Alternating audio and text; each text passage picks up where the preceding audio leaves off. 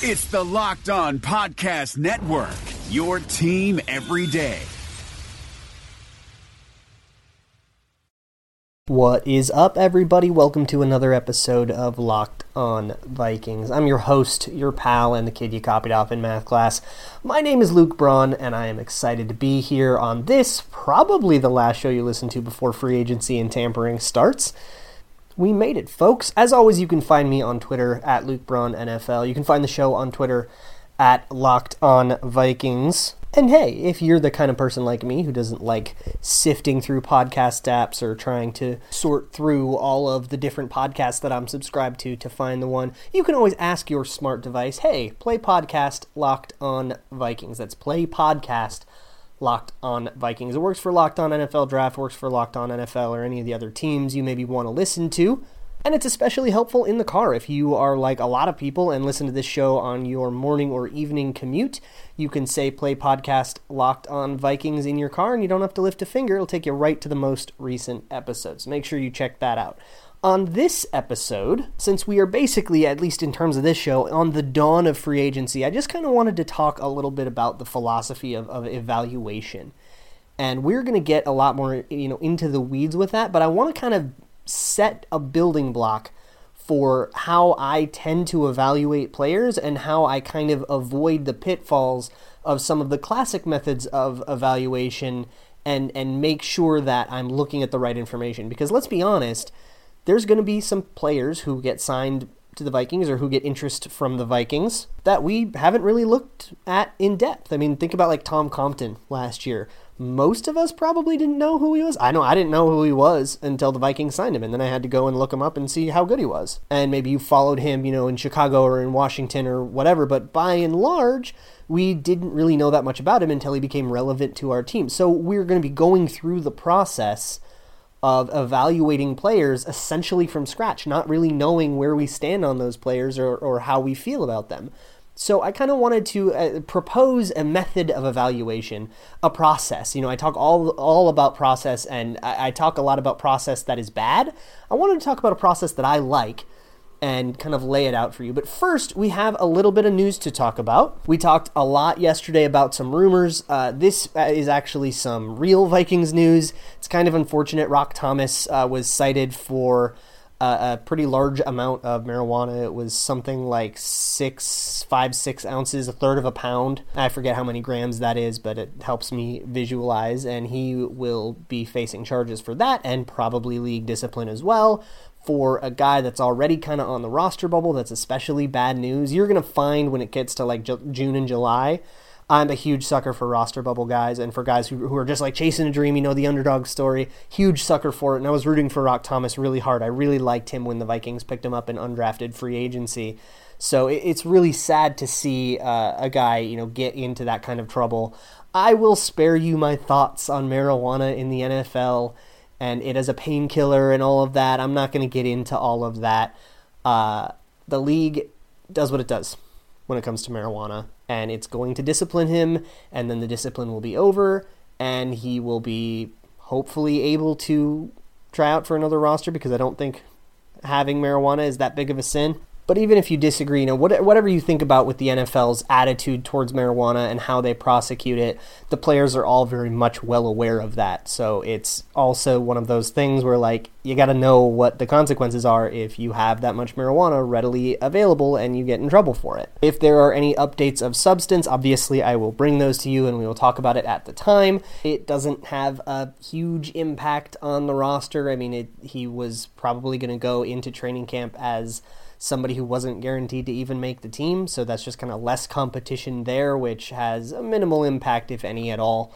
Uh, so that's really all there is to say about that right now. As the story develops, we'll see what goes on. If there's any more intrigue to it, we'll talk about it, but I kind of doubt we'll talk about it. It just sort of is what it is. Moving on to news elsewhere in the league that may or may not affect the Vikings, the Browns are kind of clearing house, and there's a lot of conjecture out there uh, that like a rumor is going on. A lot of Browns players were sending out cryptic tweets about like, "Oh my goodness, John Dorsey really pulled one off this time." And a lot of beat reporters were going like, "Wow, something's brewing in Cleveland," and it was all very cryptic and very like hypey. And then Ben Allbright said, Y'all are being ridiculous. They're discussing a trade for Odell Beckham, and that would be wild, but it's totally a rumor right now, which is why nobody was reporting it. But he kind of said, Listen, I'll tell you this on the caveat that it's a rumor, it could totally be BS. Uh, all of that being said, the Browns are trying to clear a little bit of cap. So they are not hang- hanging on to Jamie Collins. Uh, I talked a little bit on Twitter yesterday about him as a possible replacement for Anthony Barr. He plays kind of the same position. He wasn't really as productive as Anthony Barr in 2018, but very few people were. Uh, he, he was productive in run stops, in coverage, and in pass rushing productivity, somewhere in the 30th to the 40th best outside linebacker range. That's not bad. That's starting quality play. And in New England, he was much better there in Cleveland, apparently there were some effort red flags, and I do question the value of his coaching. You know, he was being coached by Gregg Williams, who has sent many a very good defensive player down a very dark road. So I, I don't really see it as that much of a concern because I think you can pretty safely assume that the difference between Jamie Collins under a Gregg Williams defense versus Jamie Collins in like a Mike Zimmer defense and in this locker room and the culture and this really, really healthy culture that has been fostered in Minnesota like I, I think he would be able to, you know, regain a little bit of that New England form. Uh, but it wouldn't come without risk. However, because of all of those factors, he probably comes at, at a discount, and I bet he's probably underrated in the eyes of a lot of teams, which means he's going to be cheaper than he should be. And those are the kinds of deals that let you build an efficient roster, and then suddenly you have like way more cap space than you should, and you look at some of the teams that are built just like really, really well, and suddenly have way more cap space than they should. They get it by you know just nickel and diming little deals here and there on guys that are cheaper than they should be. Jamie Collins could fit that bill. The Browns are also shopping uh, Kevin Zeitler, their guard. He's one of the top paid guards in the league, but for the Vikings, that might be worth you know shelling out for a guy like that. They're just trying to clear cap. He has been an excellent guard for them in the past. And who knows, maybe they're interested in some of the guys that the Vikings have been shopping in, like Trae Waynes or Everson Griffen, or maybe even Kyle Rudolph. Maybe there's a deal to be struck there. I would love to see the Vikings going, you know, aggressively pursue some of those more unorthodox options, especially if they're going to try to acquire players. Uh, you know, the Patriots are excellent at this. They they acquire players through trades so that they don't have to screw with their compensatory pick formula because if you don't know how the comp pick formula works, you know, if you lose free agents but then sign more free agents, those cancel out and you don't get a pick for losing the free agent. You only get a pick if you didn't sign somebody to replace them. But if you traded for somebody or if you drafted somebody or whatever, that doesn't count against the formula. And the Patriots are excellent at manipulating this. Uh, pursuing trades like the Vikings are would have that added upside. Now, that's not just a reason to start like tr- making trades all over the place, but it is an added benefit. So it's something to keep in mind. So we're going to talk a little bit more about philosophy here on the other side of the ad break, which I do have to step away to. Uh, but when I come back, we're going to get a little unorthodox uh, with one of these episodes. I really hope you guys like these, uh, and if not, I apologize. But I'm going to step away to an ad break, and when we come back, we'll talk a little bit about evaluation philosophy. See you guys in a minute. Hi, this is David Locke, the CEO of the Locked On Podcast Network, in this crazy, unprecedented, and unnerving time. I know we're all living our lives a little differently. I thought we had some of our sponsors over the time that might be able to help you out. So we've reached out to them to get you specific offers. Postmates is giving our listeners $100 of free delivery credit for their first seven days. Start your free deliveries, download the Postmates app, and use the promo code LOCKEDONNBA. Anxiety, stress, need something to calm yourself down? The Calm app is available for you. 40% off to our listeners at calm.com slash locked on NBA. Stuck at home, want fitness? Echelon Fit has been a sponsor of ours, and you can go to echelonfit.com slash L-O-N-B-A. And if you're looking to add some new knowledge and get a little smarter in your free time, Masterclass, or at least your time at home, masterclass.com slash PER is offering 15% off. If you missed any of those, go to lockedonpodcast.com slash offers. That's lockedonpodcast.com slash offers. Thank you very much for tuning in to Locked On Podcast Network. We hope to be here for you to give you a relief and uh, respite from all the other news. And thanks very much. Be safe and practice your social distancing. Okay, welcome back. So let's talk about the philosophy of player evaluation. And this is a methodology that I like to use. It's not one that I always use, uh, but it's it's something that I think can help if you're really unsure about a player. Um, but you know, to build a, a philosophy, to build an evaluation method First, I think you kind of have to go through some thought experiments with players that you know. And so we're for the purposes of this, we're going to use Drew Brees because I think everybody knows and agrees that Drew Brees is very good. Uh, but before we get too deep into it, uh, when I said philosophy, I meant we're literally going into philosophy. I told you this was getting weird. You know, we've done some of these like taking something from another discipline and applying it to football before, but we've always done it with economics, which can have a huge impact on the way you see and think about football. And a lot of NFL coaches use economics, but I think philosophy can give you like the, just the way that philosophy thinks and argues can give you an interesting perspective on like how to think and argue about football. So way back hundreds of years ago, there's a guy named Rene Descartes. You might know him for the uh, classic phrase "I think, therefore I am." He's that guy. And the way he got to that was basically he had this really troubling thought of like, what if everything I know is a dream? And, I, and nothing is real, right? Or I'm in a simulation, or it's the Truman Show, or something weird like that and I can't trust what's in front of my eyes. I can't trust that I am me. I can't trust that my, you know, that I am, this is my skin and that's my hair and this is my name. And, and I can't trust anything. So what I have to do is throw out everything I believe and pretend I believe nothing and only find the things I can be 100% sure about, only believe those, and then basically build out a philosophy from there. But I, I, take a little bit of inspiration from this idea of let's throw out everything we know, even the obvious stuff. Like he threw out apples are red. That's a very obvious thing. But if you grew up only seeing that apples are red your whole life, you would think very clearly apples are red. There's no question about it in my mind. I've seen a bajillion apples. They've all been red. Why would I ever think apples are a different color? And then a Granny Smith apple would come would roll in front of you and your whole world would be turned upside down. So essentially Descartes argues, you know, throw out your certainty that apples are red before a Granny Smith comes along and ruins it for you, like throw all that out preemptively and then only bring in things that there's absolutely no way this can be proven wrong. And that's how we got to I think therefore I am the, essentially the idea that okay i'm having thoughts. That means i have to be something. I have to exist. I don't know if i'm a human or if i'm a dog having a dream about being a human but i'm definitely something because i'm thinking. That's where i think therefore i am comes from. But we can use the same idea and the same kind of like nuke it all philosophy to evaluate players because I think we have a lot of preconceived notions, and I don't think it's too hot of a take to say throw those out if you're going to evaluate a player. If you want to really be unbiased, try your best to throw out your preconceived notions. That can be really hard to do, right? Especially if you're a fan of the college team that he was on, or if you advocated really hard for somebody in the draft, or if you know you liked a player on one team and now they play on another team and they're doing poorly on that team, but you still maybe uh, want to root for him, or maybe you didn't like him on one team, but now he's on your team. There's a lot of weird preconceived notions, and I think we're all susceptible to like these biases, right? I have all kinds of biases, and it's important to try to find ways to throw them out in the way that you're thinking and not let them, you know, creep into your evaluations and then like skew what you actually find. And so I think the key to like making sure that those things don't creep too far in is to throw away the obvious things.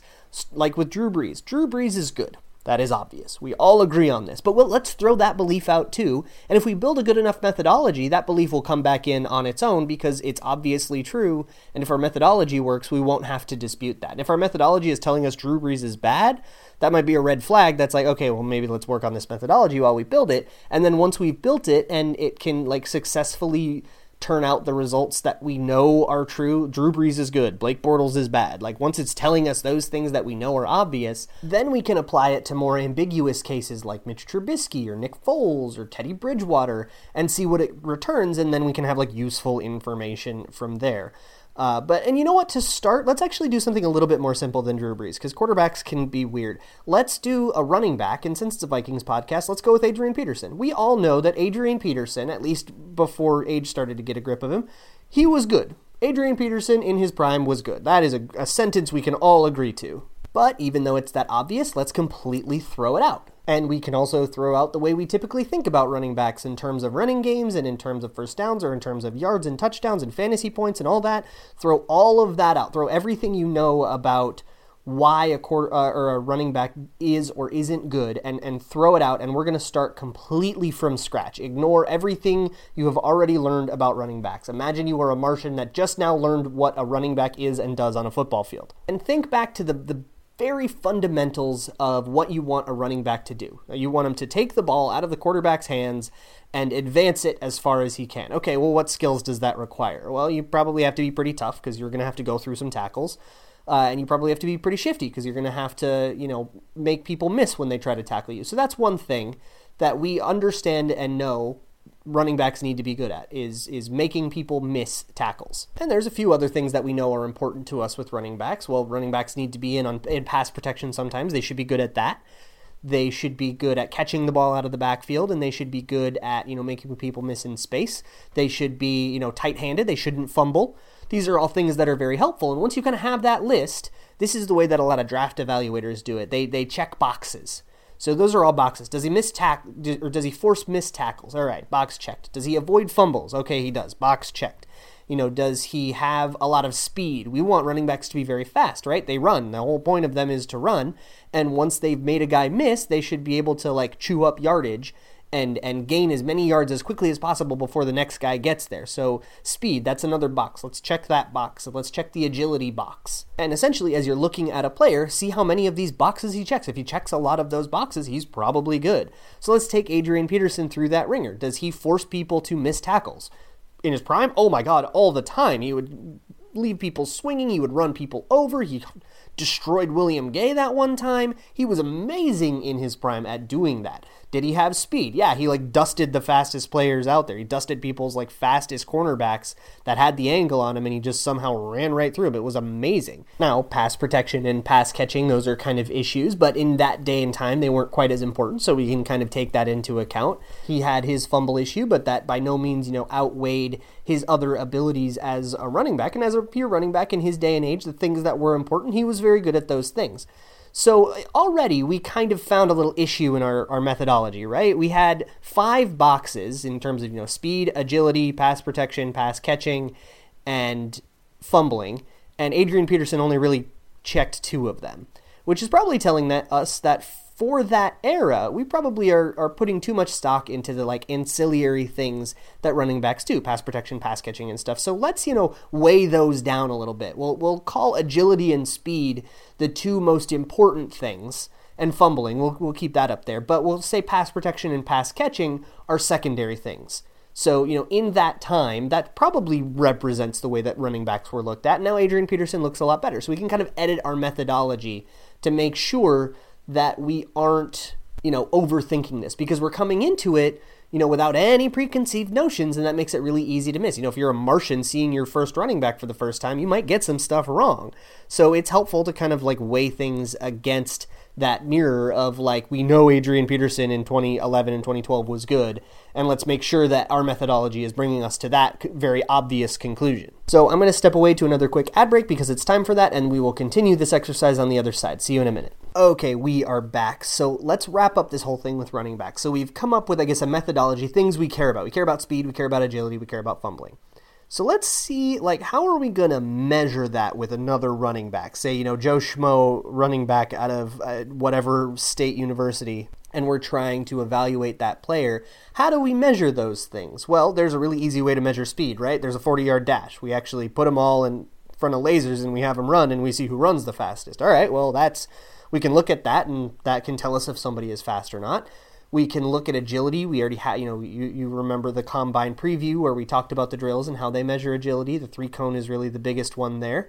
So the three cone drill will measure, you know, change of direction and suddenness and explosiveness. And you can also look at the jumps for like actual lower body explosiveness. Usually running backs who are better at the jumps are also better at, you know, jump cuts and, and like changing directions in a way that's so explosive and, and they're the ones that can like really accelerate you can look at just the first 10 or 5 yards of the 40 yard dash to see how much somebody accelerates and how quickly they can get up to top speed. Fumbling's a little different. You kind of just have to look like, did they fumble a lot before? And you just kind of have to assume that if they fumbled a lot before, they'll probably continue to fumble a lot.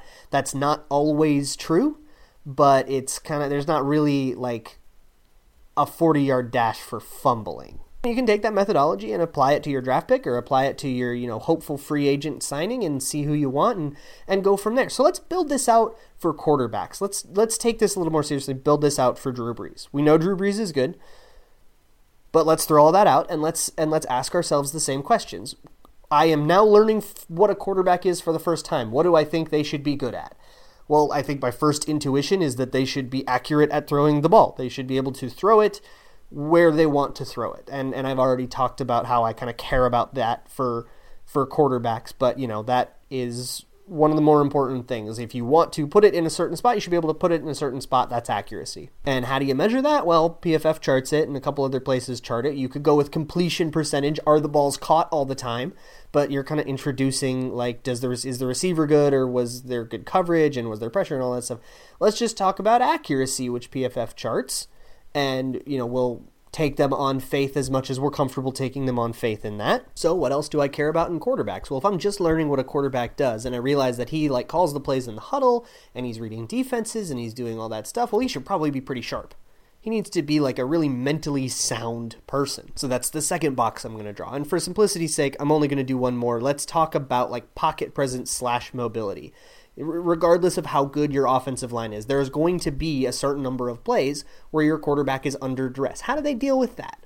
Let's let's say you know good under duress, and and there's a lot of different ways to deal with that, right? You can do the the Tom Brady where you just sidestep a little bit, or Tony Romo was great at this, or you can scramble around like Russell Wilson, and Tony Romo was also very good at that extend the play Aaron Rodgers style or you know run Lamar Jackson style. Whatever your cup of tea is, I think you should check the box of like has a plan under pressure and and I, I, if I were really doing this in a, a, longer format, I would come up with a whole bunch more boxes, and we'd see how many you know everybody checks. But we'll stick with those three for now. Now let's apply this against Drew Brees. How accurate is he? Looking at PFF's accuracy charting data at pretty much every level of the field and every location on the receiver's body, Drew Brees was at least above average and at best elite.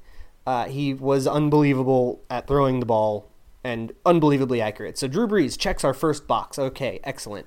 Looking at the mental acuity one, there's not really a great way to measure it. Um, but you know, thinking about Drew Brees, you know, and, and his veteran experience and everything, and his ability to like change calls and protections and audible call audibles and stuff, I believe he has carte blanche to call all the audibles he wants. I think we can safely say Drew Brees checks that box. And then the mobility box, he actually, I think, if I remember, he scrambled around a little when he was younger. Uh, but he has always been a god of at getting the ball out quickly when he's under pressure, and that's a great way to handle pressure. Is is throw the ball so that they can't tackle you because you've thrown the ball. He's always been, you know, one of the best quarterbacks at that. Okay, so he checks all three boxes. So our methodology has found that Drew Brees is very good. Now, I know that seems like we went through a whole bunch of weird steps to get to a conclusion we already knew, but that's an important exercise to go through to like test your methodology, right? And if we were really trying to come up with a very sound methodology, and, and, you know, data scientists and people trying to come up with like better passer rating formulas and stuff are doing this, they look at all the quarterbacks. Okay, does this work with Tom Brady? Does it work with Pat Mahomes? Does it give us the right op, you know, the right conclusions about Blake Bortles or DeShone Kizer or you know the quarterbacks we like really know to be bad. For the sake of time, we'll just do the Brees one, but it gives you a sense of kind of those those building blocks of evaluation. So that's the process that I kind of wanted to pitch to you as the listener as we go through free agency and as you learn about players that the Vikings are interested in that you maybe hadn't thought about before. Throw out your preconceived evaluation of every player and just think about what do I want in that position. Think about the boxes you want them to check. And the most important part, just like with, you know, Rene Descartes, throw out what you already know, even the stuff that you think should be really obvious. Because if your methodology is good, it'll bring you back those obvious conclusions. You won't lose anything by throwing them out. Uh, but let's do an example of something that's a little bit more practical because odds are the Vikings are going to be looking for replacements at outside linebacker. So let's think about what the Vikings, what boxes we want this guy to check at outside linebacker. Well, we need him to be rangy, right? That's something that they do all the time. The the Vikings defense asks Anthony Barr to cover huge swaths of grass, to line up on the line of scrimmage and then end up dropping into a zone across the formation and 10 yards back, and to get there, you know, in two or three seconds, like a really quick amount of time. And you need somebody that can execute that, that can get there fast enough. If you don't, you turn into the Bengals. The Bengals have very unathletic linebackers, but attempt the same scheme, and it goes really poorly. So part of that speed, part of that's like agility and acceleration. We'll call it range and call it one box. All right, does he check off the range box? Another one is tackling. Is this person a sound tackler or do they miss tackles all the time? We had a kind of up and down little thing with, with Anthony Barr in that regard. He was pretty good at it this year, but that's a really important thing for your linebacker to be able to do because if they're constantly missing tackles or if their form is sloppy or if they're too aggressive about it, you know, that could lead to either penalties, it could lead to missed tackles and huge broken plays and stuff. It's a really important thing. So let's make that another box. Is tackling, you know, are they a sound tackler? And then let's just talk really vaguely about just like pass rushing ability. Because we've talked about range and we can kind of use that as a proxy for coverage and we've talked about tackling and and I think that like shooting run gaps is partially like that acceleration and agility that we're already measuring with the range thing and part of that's tackling which we're already measuring. But we haven't really talked about pass rushing because we're probably going to have to ask this guy to blitz a whole lot and that person should be good at blitzing. They should be able to, you know, shed a block from a running back or from a tight end. You don't really expect your linebacker to beat offensive linemen all that often, but you would hope it happens sometimes. So let's make that the third box. And and you probably teams probably have way more than 3 boxes, but we're trying to keep it simple here. Uh, but that's a really nice way to look at whoever the Vikings end up getting to play outside linebacker. Do they have those things? You know, just looking at like Eric Wilson, for example, who is currently going to be the guy in that job until he gets somebody else, probably has the range. Uh, he was the only linebacker on the team uh, with enough snaps that had a negative tackling grade, so I don't think he checks that box. And in terms of pass rushing, well, his size has always been a huge problem. I don't think he checks that box either. It's not like he's a really refined pass rusher or anything. He did get some sacks, but they were kind of free scheme sacks if you remember, like go back and watch him. So if Eric Wilson only checks one of the three boxes we just laid out, we should probably go upgrade on him. Again, this is probably not news to you, but it further, you know, proves the methodology that we can go apply to, say, Jamie Collins. Jamie Collins, at least back when he took all the combine tests, had excellent explosiveness scores and great 10 yard split, and he beat the jumps and he had pretty good agility. So I'd say he probably checks that, like, quote unquote, ranginess box as a tackler, at least in 2018, he missed 20 tackles, which is really bad. He had a really poor tackling grade from PFF, so he probably doesn't check the tackling box. So, okay, that's something to keep in mind.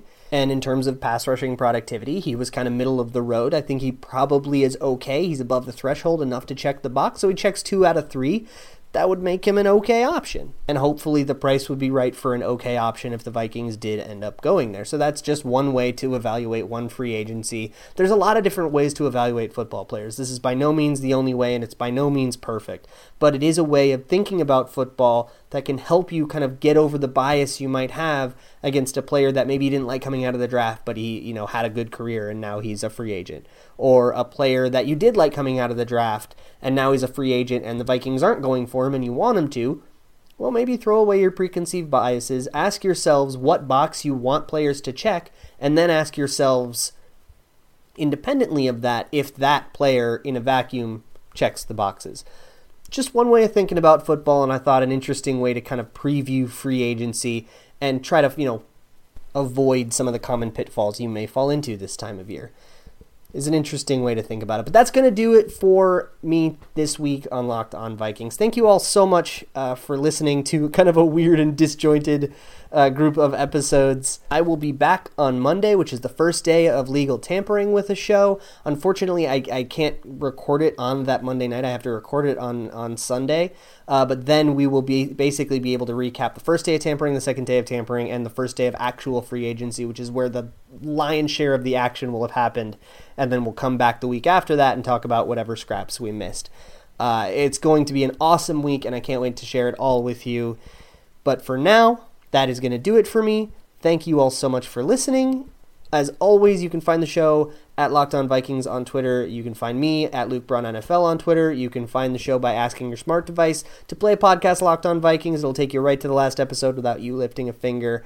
Thank you all so much for dealing with another weird, like, educational episode. Uh, hope you guys like them, and until next time, Skol! Hey, Locked On Minnesota listeners.